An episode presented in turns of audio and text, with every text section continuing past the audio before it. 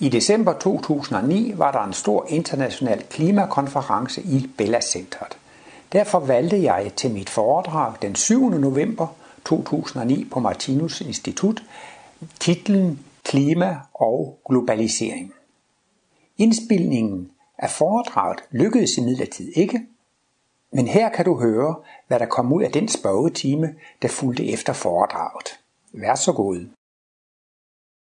Så vil jeg gerne øh, sige velkommen til spørgetimen her efter foredraget. Og jeg selv kommet i tanker om et par ting, jeg har glemt, men det er nok lidt for risikabelt, at jeg fortsætter med at fortælle, hvad det er, jeg har glemt, så bliver det bare et foredrag mere. Så nu vil jeg starte med at spørge, om der er nogle spørgsmål. Der er herovre. Jeg vil gerne spørge om det, du startede med at fortælle, at jordkloden har øh, en forplantning også. Øh, Ja. Den har jo en, et andet spiralkredsløb, det, Ja. at det er solen. Ja. Hvordan kan jeg forstå det der dilemma der? Ja. Fordi vi forplanter os jo Ja. i den samme spiral. Ja. Øh, spørgsmålet drejer sig jo om, at øh, jorden er sådan set født af et højere spiralkredsløb. Der hvis, skal man jo forstå, Martinus taler om, at der findes forskellige udviklingsafsnit, forskellige spiraler, og han har beskrevet syv spiraler. Og et spiral under os, det er organspiralen, og to spiraler under os, det er cellespiralen, og tre spiraler under os, det er stofspiralen med molekyler. En spiral over os er jordkloden, og to spiraler over os er solsystemet, og tre spiraler over os er galaksen. Og så er det jo sådan, at vi vil gerne have, at det er meget firkantet. Og når det er sådan i den her spiral, så skal det også være sådan i næste spiral, og så skal det også være sådan i næste spiral. Så mit svar er, at det er tit meget vanskeligt at overføre i forhold fra en spiral til en anden spiral. Det har jo nogle gange sin, sin teknik og sin praktiske ting. Og Martinus siger så også at direkte i livets bog, bind 2, hvor han skriver om, hvordan en klode, en jordklode fødes, at det er en undtagelse, at jordkloden er født ud af et højere spiralkredsløb. Ikke? Altså jordkloden er født af sit makrovæsen. Jordkloden er født af solen. Men det er mennesker, der føder mennesker, og katte, der føder kattekillinger. Der bliver man altså født af nogen fra sin egen spiral. Ikke? Men øh, der er simpelthen ikke meget andet at sige til den, at at det hører så til en af de der undtagelser. Det er ikke så, så, så slagen, som man kan overføre det ene folk fra det andet. Og øh, jeg mener, at når man skal lave noget rent praktisk, så har alting sin teknik. Og øh, nu var jeg så slemt ved atomkraft før, men øh, alle vidunderlige sole, de kører på atomkraft. Og øh, det er så det, Martinus kalder for makrokosmisk livskraft. Og det skal, det skal solene køre med, det skal vi bare ikke. Og muligvis findes der også nogle, nogle øh, atomprocesser inde i jordklodens indre, som kan holde jernet smelten. Ikke? Men vi skal ikke sysle med makrokosmisk livskraft. Der skal, kan vi mennesker ikke sysle med atomkraft. Men netop på grund af atomkernereaktionerne, ikke sandt, så når man jo langt over de her tusinder af grader, hvor, hvor ting smelter. Ja, det lyder sådan helt teoretisk, så kan man nå op på millioner af grader, men, men hvis vores jordklode skulle parre sig med en anden jordklode, så, så kan man ligesom ikke få tingene til at smelte og sådan noget, uden at have atomkernereaktioner. Så man ville ligesom ikke kunne lave nye planeter med nye bjergarter og klipper og alt sådan noget, uden det kom op i nogle gigantiske temperaturer. Og det, det har det har klodevæsener selv svært ved at gøre, ikke? Så, så, så derfor må det måske også af den grund nødvendigvis fødes af en højere spiral. Men det er sådan lidt øh, verdensbilledteknik. Martinus havde jo nogle gange et modspørgsmål. Han synes, man kom for langt ud på overdrivende spørgsmålene. Så stillede Martinus et modspørgsmål. Hvad har det med moral at gøre? Ja. Fordi øh, dybest set, så er Martinus' verdenslærer altså en morallærer. Hvorfor har Martinus skrevet alt det her? Udelukkende for at inspirere mennesker til at praktisere en højere moral. Og når det drejer sig om, hvad man skal gøre og hvad man ikke skal gøre, Martinus peger hele tiden på kærligheden. Igen, nu har jeg været så meget inde på det her med indvielser, indvielsesprocesser og træning og øvelser. Martinus peger bare hele tiden på det samme. Det gælder om at praktisere næstekærlighed. Og der er det jo så, hvem er min næste? Og der udvider Martinus næste begreb meget voldsomt. Fordi normalt så er det jo bare andre mennesker, eller måske andre mennesker i ens religion. Vi er kristne, men de andre de er hedninge. Eller, men øh, Martinus udvider næste begreb til også at omfatte jordkloden. Jorden er det levende væsen, og derfor skal vi så heller ikke forurene den med giftstoffer og atomer osv. Men vores organer er også vores næste, og vores celler er også vores næste, og vores molekyler er også vores næste. Og Martinus mener jo lige frem, at man skal helst undlade at lade sit liv brænde, fordi der findes under cellespiralen, når vi dør, så dør organerne og cellerne omtrent samtidig med os. Og så tror vi, at livet er dødt. Der kan Martinus se, at under celleniveau er der stadigvæk noget liv i livet. Han siger blandt andet, at der er stadigvæk en astral udstråling fra livet. Så altså man kan med, med, med de åndelige evner kan man se, det er ikke en død klump, det stråler, det stråler af, af liv. Man har en astral udstråling. Og derfor skal man ikke brænde sit liv. Det er en overtrædelse af næste kærlighedsloven. Så derfor, ja som sagt, Martins udvider næste begrebet øh, utrolig meget. Ja? Jeg har mange spørgsmål, men nu har jeg startet med et. Ja, det så har jeg også bedre ved at huske det. det er det der med makrovæsenet, der bestemmer over sine mikrovæsener. Bare for at få det præciseret. Altså, for det vil jo sige, man kan opfatte det sådan som at sige, Nå, ja, jeg kan ikke gøre for, hvordan jeg er, for det er jo mit makrovæsen, der er bestemt, om jeg skal være på den ene side eller på den anden side. Men det fratager jo ikke ens øh, ansvar for både ned af en mikrovæsen, men også at være ansvarlig over for jordkloden. Ja, altså, ja. Jeg har godt forstået, jeg har godt forstået problematikken. Altså det drejer sig om, at, øh, at vi lige skal præcisere lidt det her med, at det er makrovæsenet, der bestemmer. For så kommer man jo også godt vi har jo det udtryk marionetdukker, altså så kunne man jo tro, at vi var marionetdukker for jordklodvæsenet. Det er jordklod, der bestemmer, og så kunne det jo ligesom være sådan en ansvarsforflygtigelse. Så er det ikke mig, der har ansvar, så er det jordkloden, der har ansvaret. Ikke? Og det er jo et meget interessant samspil, og der skal man, for at forstå hele den problematik, skal man ind på loven for tiltrækning og frastødning. Der skal man ind på, hvordan der man inkarnerer forskellige steder. Og øh, jeg kan fx give det her eksempel, hvor Martinus siger, hvis man lever sundt, og har gode og kærlige tanker, så inkarnerer der sunde og øh, kærlige mikroindivider i ens krop. Hvis man så for eksempel begynder at drikke og bliver alkoholiker, så bliver disse sunde mikroindivider forgiftede. Og så efterhånden så bliver de så forgiftet, at de diskarnerer, for her kan de ikke leve længere. Men så begynder der at inkarnere nogle mere primitive og nogle mere robuste. Og det vil så sige, at det inkarnerer nogle mikrovæsener, som egentlig selv er alkoholikere. Så det vil så sige, at til sidst så er alkoholikeren befolket af mikrovæsener, som er alkoholikere. Det er jo så altså en vis proces. Så det vil så sige, ja, hvem har nu ansvar for den her situation? Ja, selvfølgelig den person, der begynder at drikke som alkoholiker, har ansvaret for det. Og vedkommende makrovæsen, som drikker, har ansvaret for forholdene i mikroverdenen. Ikke? Så det vil sige, at det bliver påført mikroverden, mikroverden nogle, nogle livsforhold. Ikke? Og så reagerer mikroverden på det, at dem, som er kommet for højt i udvikling, de diskarnerer, det kan de ikke være med til. Og så inkarnerer de en anden sund organisme. Men så vil der gradvis, så vil kvaliteten af livet synke, og så vil der komme nogen, som selv er alkoholikere. Så det vil sige, at indtil mikrovæsen kan komme og sige, det var mit makrovæsen, som gjorde mig til alkoholiker. Det kan man ikke sige, men fordi det, der sker, det er, at det inkarnerer nogle mikrovæsener, som selv er alkoholikere, og de inkarnerer hos alkoholikeren. Man kan, jeg bruger også et andet eksempel. Hvis nu vi siger, Napoleon han ville erobre hele Europa, eller Hitler ville erobre hele verden. Jamen det er Napoleons skyld, det er Hitlers skyld. Nej, men altså, øh, så kan man sige, det var jordklodvæsenet, som blev vred det siger Martinus, det er faktisk et vredesudbrud fra jordklodvæsens side, som giver sig udslag i, at der kommer krige. Det er jordkloden, som er ansvarlig for krigene. Men det, for, det fjernede ikke ansvaret for Hitler og Napoleon, fordi de følte selv, jeg vil være verdenshersker, jeg vil herske over det hele. De gjorde og satte krigen i gang, fordi de havde lyst til det. Så det underlige er jo så, at så har jordklodvæsenet og Hitler haft den samme tankegang, ikke? Og sådan er det så altid, at det er det der vekselvirkning. Vi bliver tiltrukket og frastødt til de rigtige steder. Sådan vi er ikke marionetter for vores makrovæsen, men vi inkarnerer i vores makrovæsen, så vi kommer på bølgelængde med vores makrovæsen, så vi så at sige vil det samme. Og det gør så, at vi er stadigvæk selv ansvarlige hele tiden for det, og vi er også specielt ansvarlige for, at vi inkarnerer. Jeg ved ikke, om jeg sådan, det kunne måske også lige tænke mig at nævne det der med, med rygen. Jeg er blevet så forbløffet over den her rygepolitik. Jeg er selv røget som student, og jeg røg overalt. I kantiner og i tog. Man pulsede overalt og i dagligstue, og man pulsede bare løs. Jeg har ikke drømt om, at det vil blive sådan et forhold, som det er i dag. Altså, og det er jo mange lande, for eksempel i Europa, hvor der er rygepolitik nu.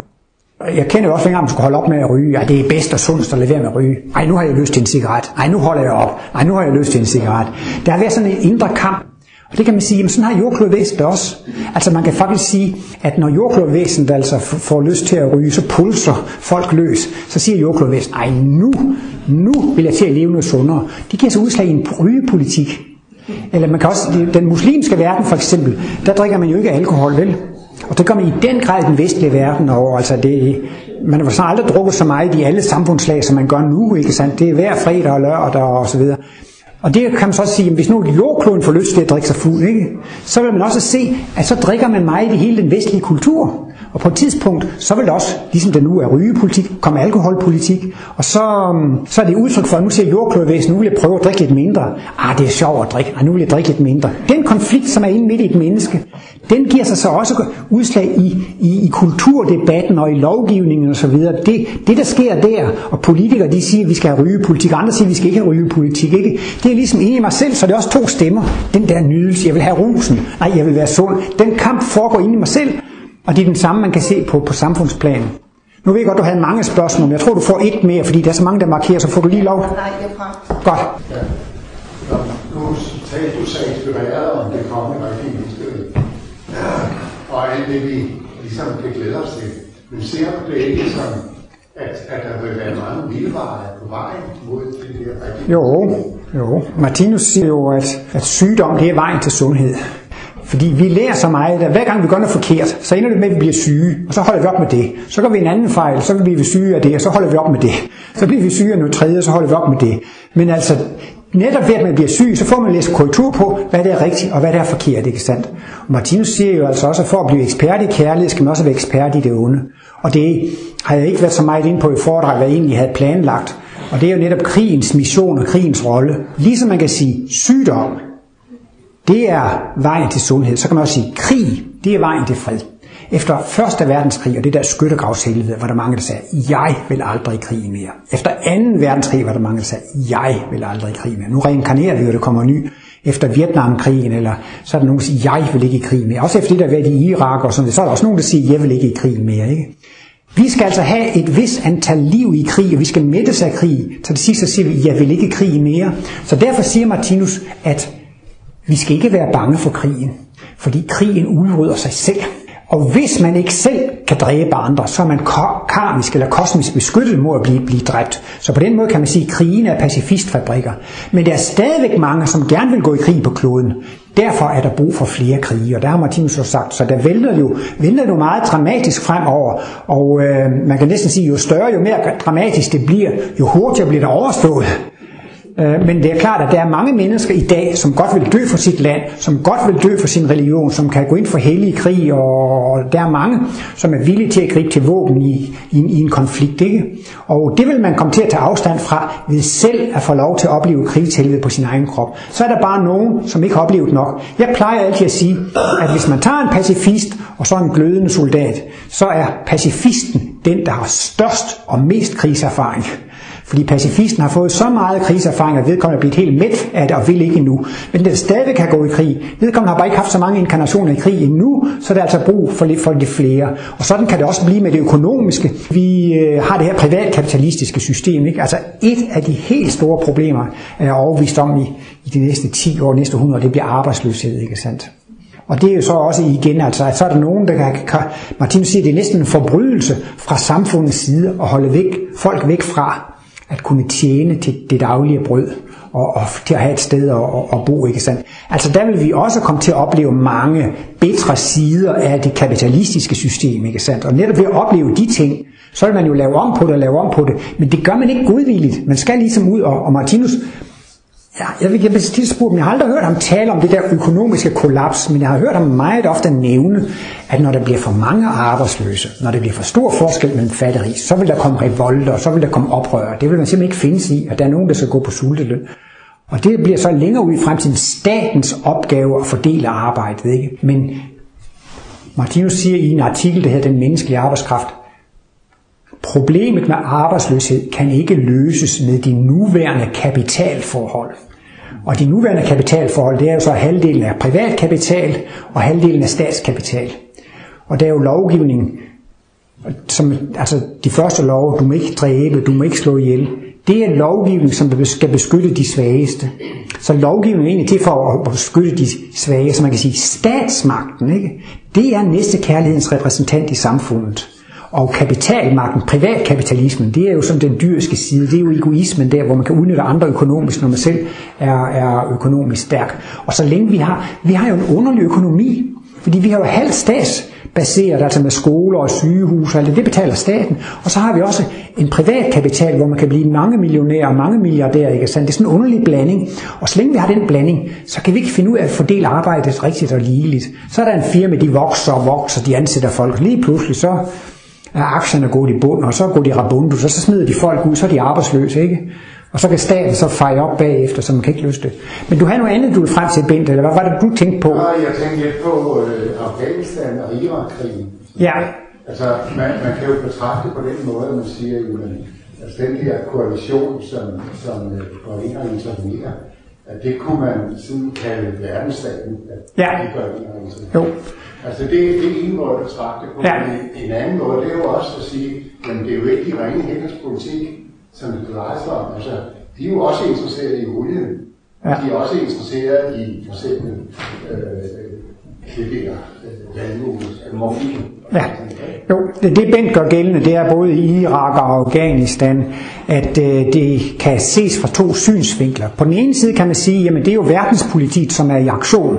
Men på den anden side kan man også sige, at der er nogle egoistiske interesser på grund af, øh, der er olie dernede, eller der er meget øh, der valmur og opium osv. Og det er jo rigtigt nok.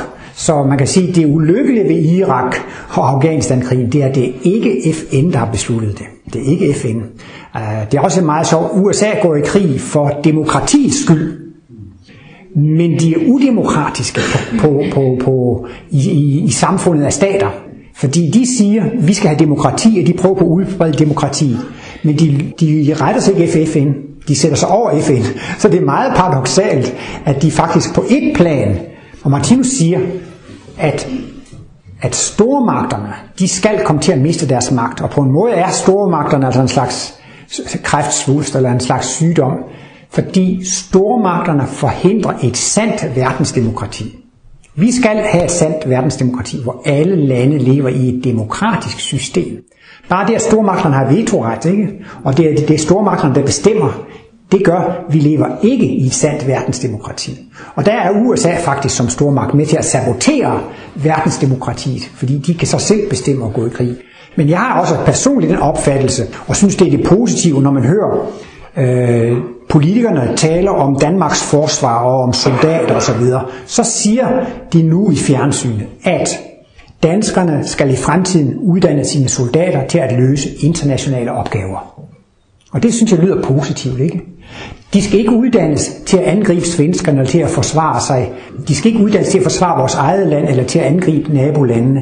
De skal uddannes til internationale opgaver. Så man kan faktisk sige, at det man siger, det er jo, at vores soldater skal uddannes til at kunne være med i verdenspolitiet. Ikke? Men så skal beslutningen tages af FN, og ikke af NATO, og ikke af, af stormagterne. Ikke?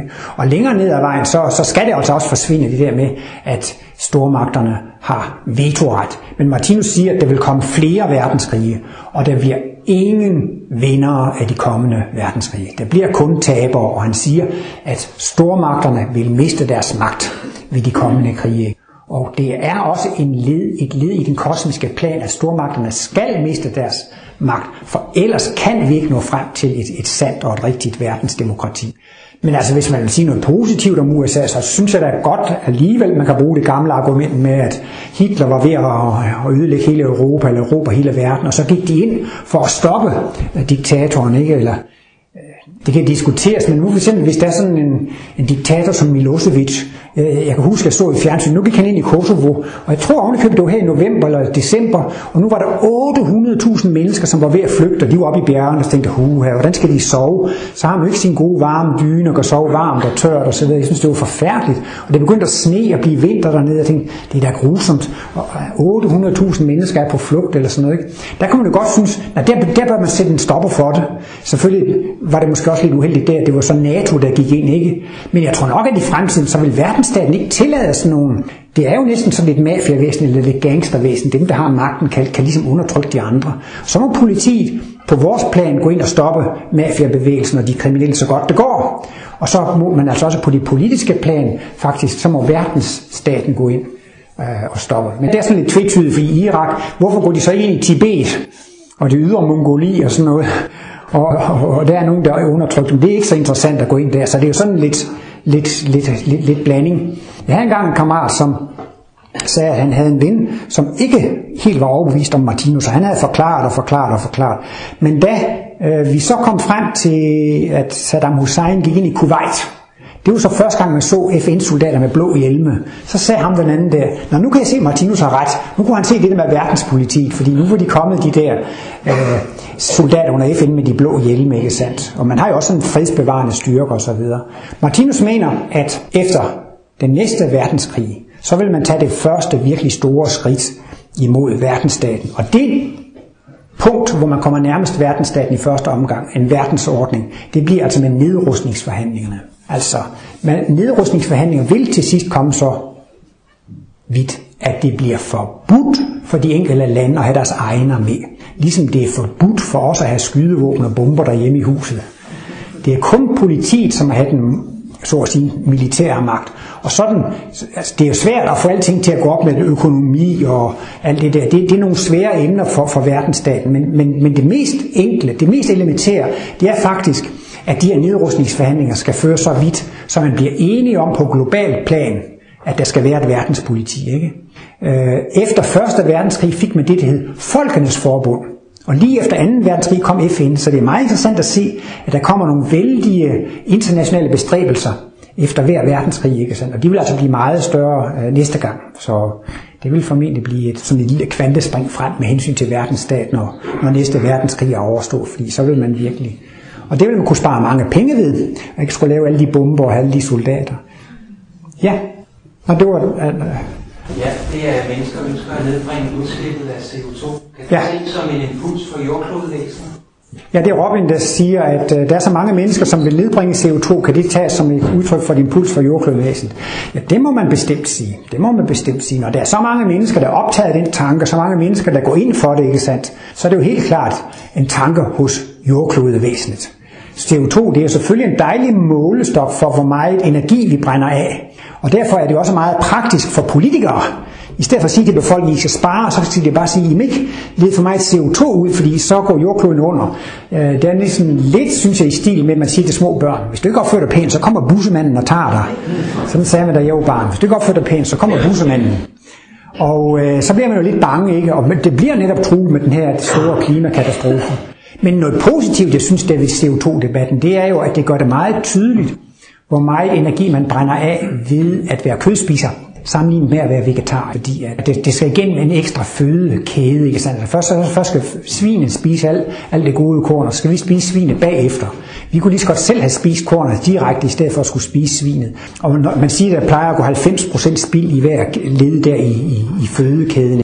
Og øh, er det ikke noget med, at man siger, altså den samlede transportsektor, det er altså biler og lastbiler og øh, skibe og, og fly og sådan noget, de brænder jo en masse brændstof af. Der er det så, man siger, at øh, hvis mennesker, alle mennesker blev vegetarer, så vil man spare lige så meget, som det svarer til den samlede transportsektors udledning af CO2. Så det synes jeg er meget tankevækkende. Men altså, jeg, jeg kunne da godt have ønsket, at Connie Hedegaard sagde i forbindelse med klimakongressen derude, kære venner, under denne kongres blev der kun serveret vegetarisk mad. De, de taler jo meget om, om, om, om drastiske klimatiltag, ikke sandt? Så kunne man da gå, gå, gå, gå, gå foran med et godt eksempel og kun servere vegetarisk mad.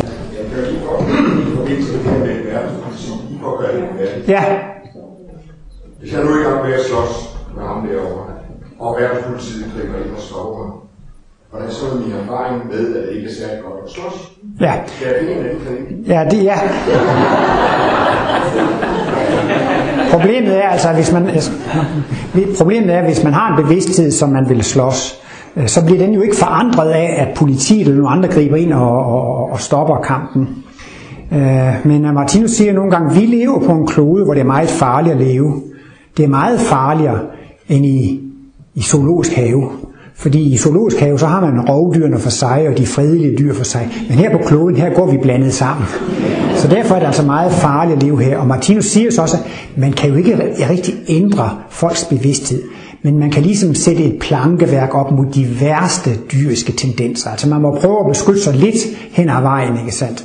Og der skitserer Martinus jo så i 4. kapitel, også lige i begyndelsen af livsbog, bind 7, at i fremtiden, så vil der jo være stadigvæk primitive mennesker, men der vil man så prøve at oprette nogle kultursamfund, nogle juniorsamfund, hvor folk kan få lov til at leve øh, uden at skade samfundet udenom. Jeg må indrømme, at jeg har kun to interesser. Det er kosmologi og sport, eller hvad hedder det, krig og fred. Og så siger Martinus jo i et, i et af sine forhold, er i de der juniorsamfund i fremtiden, der kan de jo have deres fodbold og deres boksekampe. Det vil man ikke have ude i kultursamfundet.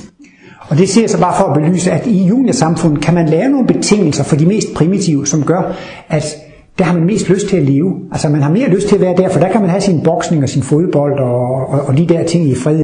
Så, så men pointen er, at man skal ikke straffe folk, fordi de står på et bestemt udviklingstrin. Man skal ikke straffe folk, fordi de har den bevidsthedstilstand, de har. Men synspunktet er, at samfundet har ret til at beskytte sig mod de primitive tendenser. Derfor skal man så vidt som muligt beskytte sig. Og så må man så lave nogle passende beskyttelsesforanstaltninger. Men tidligere var det jo meget udtalt, at folk de skal bare straffes, og så holder de op. Men man har jo fundet ud af, at fængslerne i dag, det er simpelthen forbryderuniversiteter de, når de, altså hvis de ikke var forbrydere før, så bliver de det i hvert fald af at være derinde. Og, og så, så, så det, men altså, de er jo blevet mere humane, især de skandinaviske fængsler og så videre, og man forstår jo mere og mere, straf hjælper ikke. De skal jo uddannes, de skal motiveres, de skal have psykologer, de skal have hjælper, og det vil man så stå sig ved at, øh, ved, ved at gøre. Men det er rigtigt nok, Martinus siger jo, at der vil komme nogle voldsomme krige, og hvis der efter disse krige stadigvæk er mennesker, som kan finde på at gå i krig, så kan de jo ikke komme videre i deres udvikling, hvis det ikke er flere krige på den her klode. Så bliver de nødt til at inkarnere på andre kloder. Det er altså ligesom i, i, i fodbold. Ikke? sandt? hvis man ikke spiller godt nok, så rykker man ned i anden division. Og hvis man spiller lidt bedre, så kan man altså rykke op i Superligaen. Så det er sådan lidt med oprykning og nedrykning. Og sådan er det altså faktisk også med de forskellige kloder og planeter.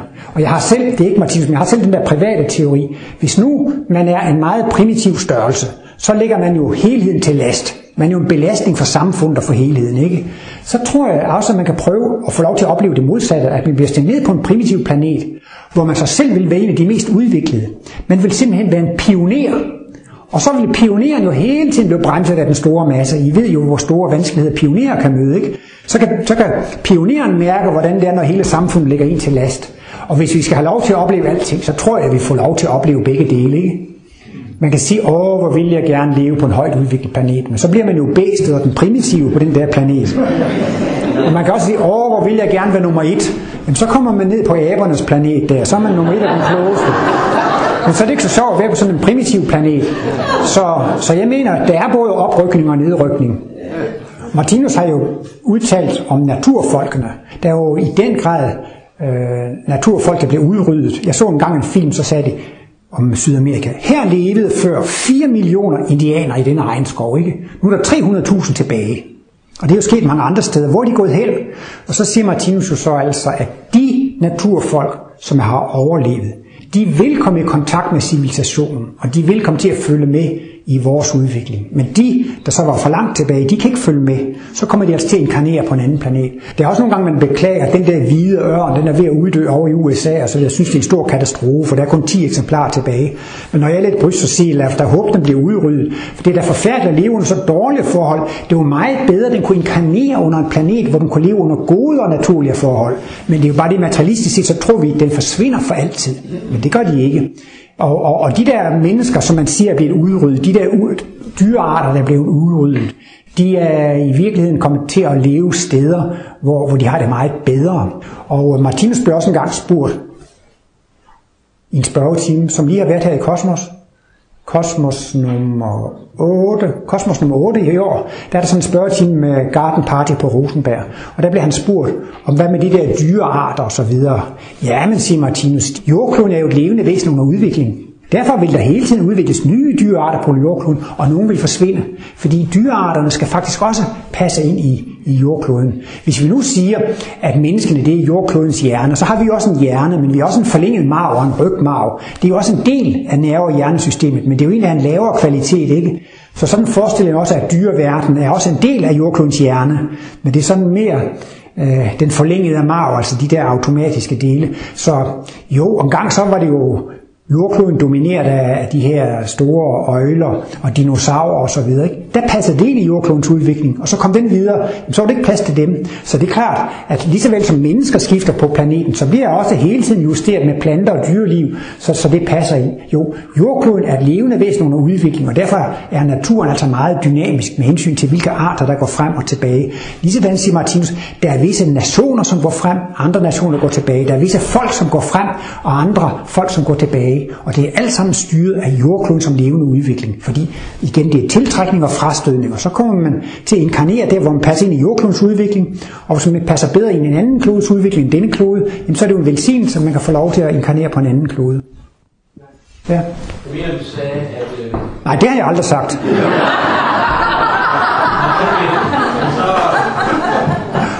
Nej. Så sagde jeg noget i retning af, at jordklodens fysiske klima er bestemt af jordklodens tanker, eller ja. jordklodens bevidsthed, ja. bevidsthed tankeklima. Ja, det sagde jeg. I dag er der sådan nogenlunde, eller næsten konsensus om, blandt mange forskere og politikere, at, øh, at klimaforandringerne i en eller anden grad er afhængige af den menneskeskabte CO2-udledning. Ja. Øh, jeg var til et foredrag i England for et halvt års tid siden øh, af en engelsk sociolog, der hedder Anthony Giddens, og han forsøgte sådan at dele det her positionsbillede op i tre forskellige positioner.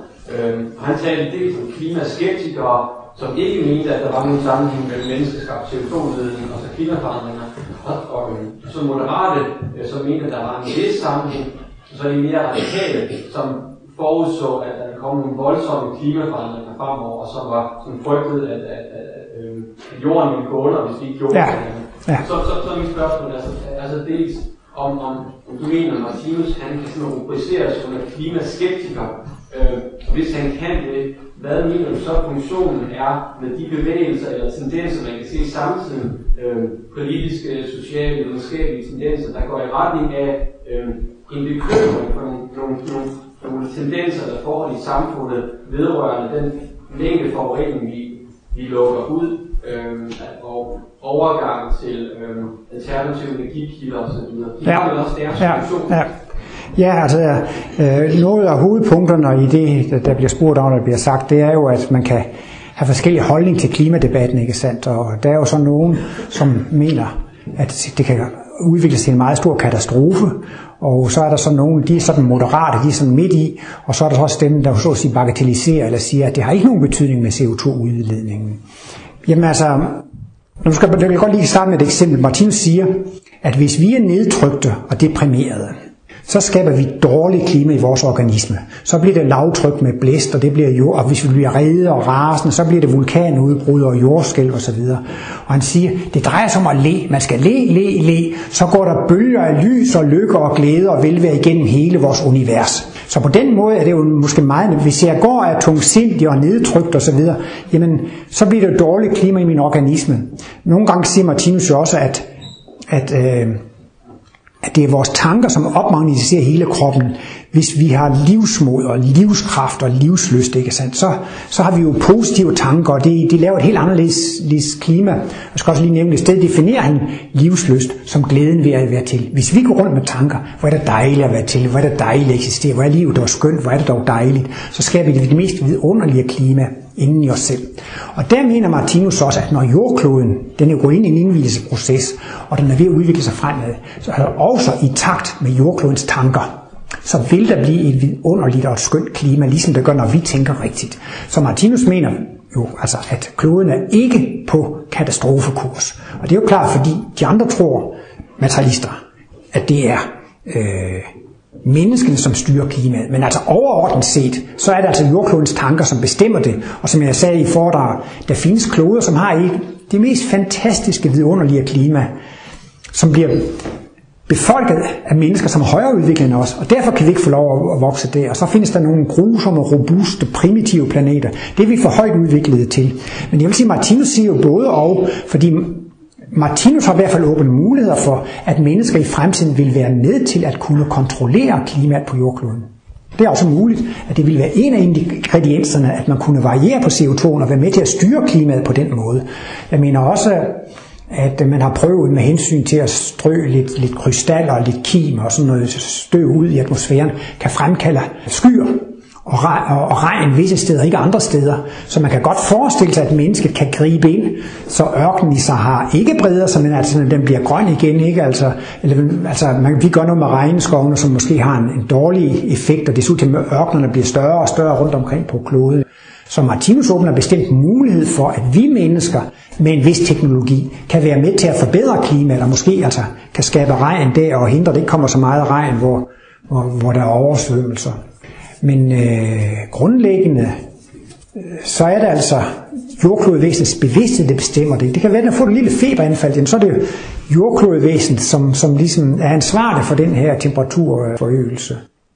Men jeg ved godt, at jeg får lidt kritik af, at jeg nogle gange er med til at bagatellisere det der med CO2-udledning lidt. Men altså, man har målt temperaturer af de 100, 100 år, 150 år, ikke? Og så, så, så ekstrapolerer man, altså så siger man, så vil det gå sådan og sådan, ikke? Men tænk jer engang, for 10-12.000 år siden var det istid i Danmark. Der lå der is her over det hele. Det er næsten ikke til at forestille sig, hvordan det kunne være. Man har fundet ud af, at Golfstrømmen har sådan en vis periodisk cyklus. Jeg ved ikke, om det er 100 millioner år eller 500 millioner år. Men altså nogle gange, så strømmer den hele vejen op forbi Norge. Sådan, men så, når der er gået den 100 millioner år, så, så går den ind i en anden cyklus, hvor den ikke gør det, og så bliver det is her. ikke? Øh, også Svendsmarks undersøgelse, det her med, med galaksernes øh, kosmiske stråling osv. Der arbejder man jo med nogle, man arbejder med tusinder af år, med millioner af år, ikke? Og her mener jeg nogle gange, man drager alt for store konklusioner, bare på at måle temperatur i 150 år. Det er jo næsten, næsten ingenting. Og så drager man altså sådan dramatiske konklusioner. Det kan jo være, at det skyldes golfstrømmen, at det skyldes kosmisk stråling, altså at, at temperaturen stiger. At vi så tilfældigvis i den samme periode har udledt meget, udledt meget CO2, Altså, man kan ikke være sikker på, at det er en korrekt. Korrekt er det, at vi har udledt mere CO2, ikke? Men spørgsmålet er, om det virkelig er den sande årsag til, at temperaturen er steget så meget. Det kunne også skyldes visse forhold omkring øh, jordklodens rytme med dens golfstrøm osv., og det kunne skyldes den, den, den kosmiske stråling. Men sådan ud fra, fra kosmologien kan man i hvert fald sige, galt kan det ikke gå. For jordkloden står lige foran sin indvielse. Den er lige i gang med at få kærlige og positive tanker, og vi vil få det mest skønne og det mest øh, vidunderlige klima. Og dertil siger Martinus så også, at det er åndelige kræfter, der gør, at de for menneskene farlige dyr vil ikke kunne blive ved med at inkarnere på kloden. De vil altså diskarnere. Altså farlige og giftige dyr.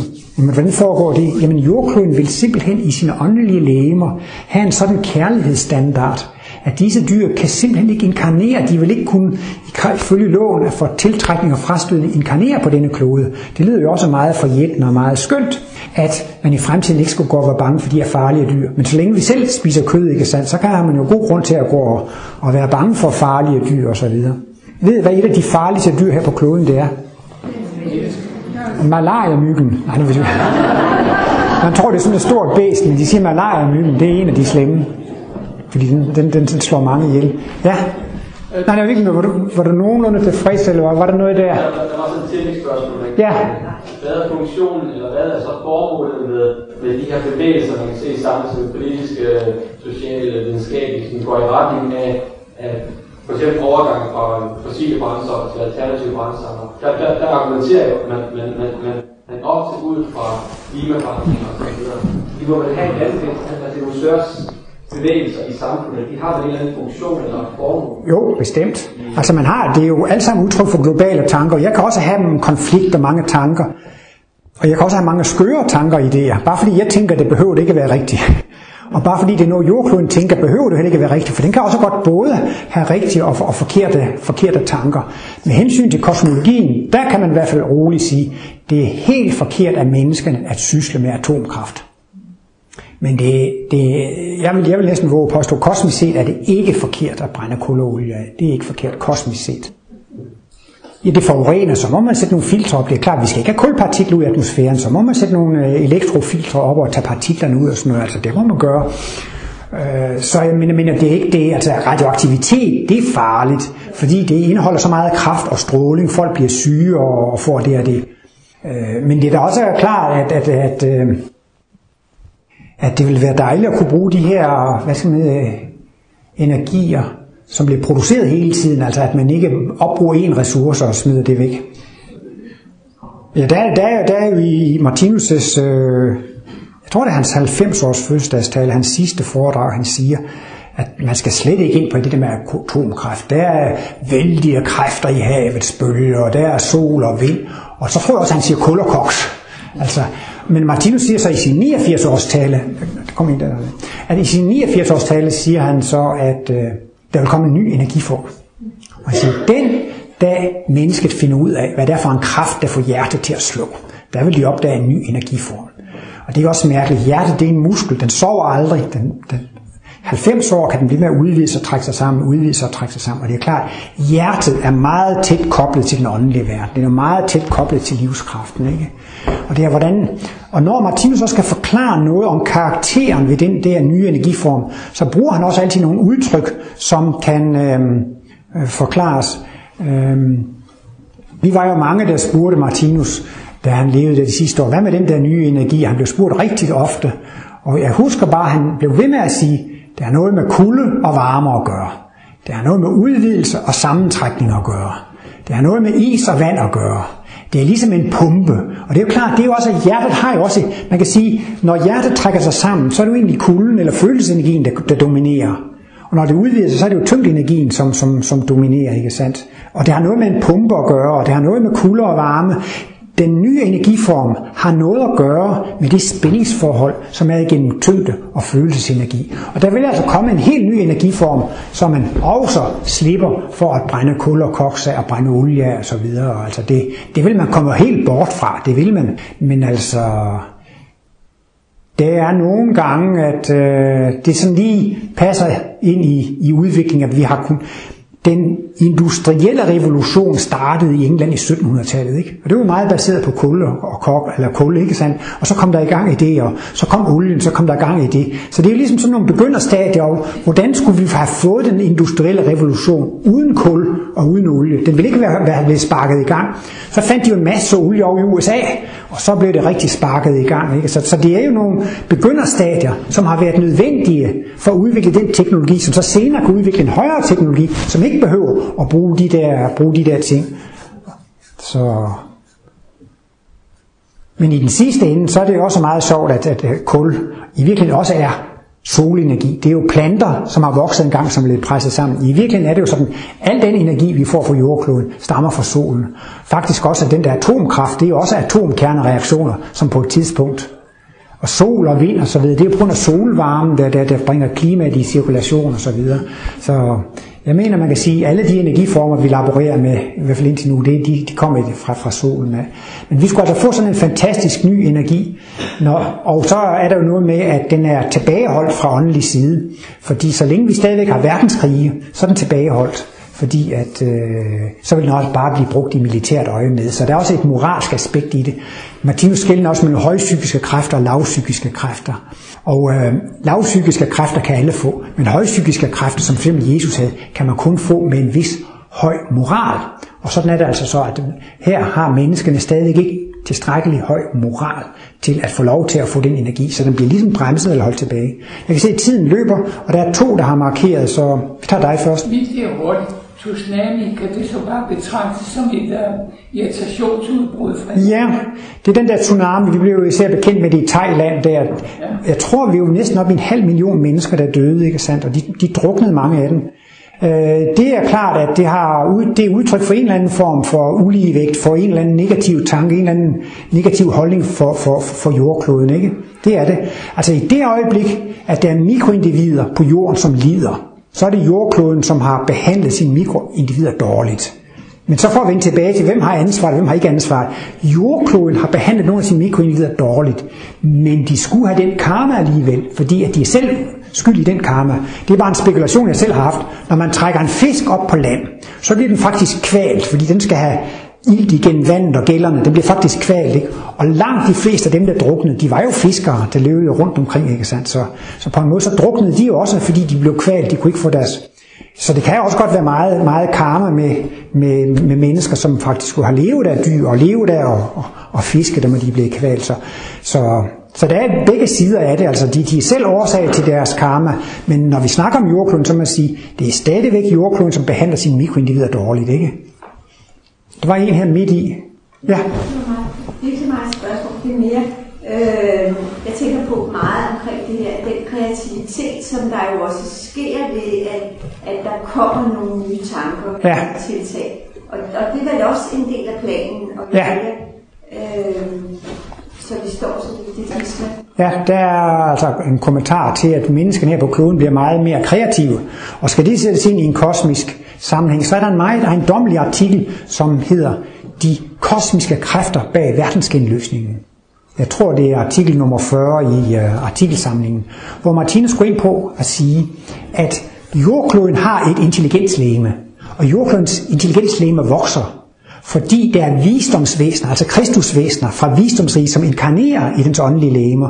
Og øh, altså, der kan også godt være tale om, at jordkloden har et vis intuitionslæme. Det er fordi, at der inkarnerer væsener fra den guddommelige verden i jordklodens åndelige lægemer. Ikke? Og der kan godt være, og der er mange kristusvæsener, altså fra det rigtige menneske i, jordklodens åndelige lægemer. Så det er jo interessant, at ligesom vores intuitionslæme bliver stimuleret af at læse Martinus analyser, så har det jo også en afspejling, at så må der jo komme nogle intuitive mikrokosmer, intuitive væsener på en eller anden måde i, i mit mikrokosmos, ikke sandt? Og Martinus, han giver jo så disse visdomsvæsener, som er inkarneret i jordklodens åndelige lemmer, æren for den store udvikling, ikke? Altså at det, øh, og, men det er selvfølgelig også, der skal altid være nogle væsener, som er udviklet, som kan være redskaber til at, at, at, at, at tage imod. Martinus taler meget om intuition i forbindelse med videnskab, opfindelse og kunst.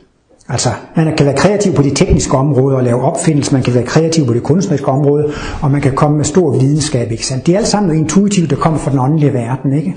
Og det kommer fra jordklodens åndelige læme, og det er egentlig det, som er årsag til, at det- det er jordkloden, som udvikler sin intelligens og sin intuition. Derfor tiltrækker den sig individer. Martinus har sagt om Einstein og Bohr, at øh, det var jo vældig humane mennesker. Og de har haft en lille adgang til det kosmiske område. Derfor kunne de give så meget. Og sådan er det også med de store kunstnere, ikke sandt? Altså, man skal jo selv være humant udviklet, så kan man blive redskab for det. Så den, den holdning, man kan have, det er jo, at hele jordkloden, det er jo en klode som under skabelse. Og hvis et menneske ønsker at hjælpe den store skaber med at skabe jordkloden, og bede om at blive et redskab for det, så kan det få inspiration. Og så kan det også bede om at måtte hjælpe andre med sin kreativitet. Og så kan det også bede om selv at få lov til at være kreativitet for deres egen skyld. Så det tænker jeg tit på i forbindelse med kreativitet, ikke? At det har næsten tre niveauer, og hvis man er indstillet rigtigt, så får man også mere intuition, og så får man også mere hjælp fra den åndelige verden. Man vil gerne hjælpe den store skaber, man vil gerne gavne og glæde andre, og man vil også gerne selv have lov til at have den der glæde, det er at være kreativ. Og det er jo så altså, det handler meget om at have kontakt til guddommen og de åndelige verdener. Men helt lokalt, så er Gud jo repræsenteret nærmest ved de mennesker, der er jordklodens åndelige, åndelige lægemer, ikke sandt? Så når der er så meget kreativitet i dag, så er det fordi jordkloden udvikler sine åndelige lægemer, og det tiltrækker som mennesker. Og så kan vi jo så her på jordkloden inden for kunst og videnskab osv. være modtagere for det og kan materialisere det ud på det, på det fysiske plan. Var der lige en mere? Ja. Øh, den dag vi kan ophæve tyngdekraften, så Ja. kan vi også bedre forholde os til kulde og varme. Ja. Og, og forene de ting. Ja. Så det er der, vi skal. Så du har en god idé til, øh, til hvordan man opdager den, øh, opdager den nye energi. Ja, så tror jeg, jeg vil sige tak for i dag. Tak for interessen.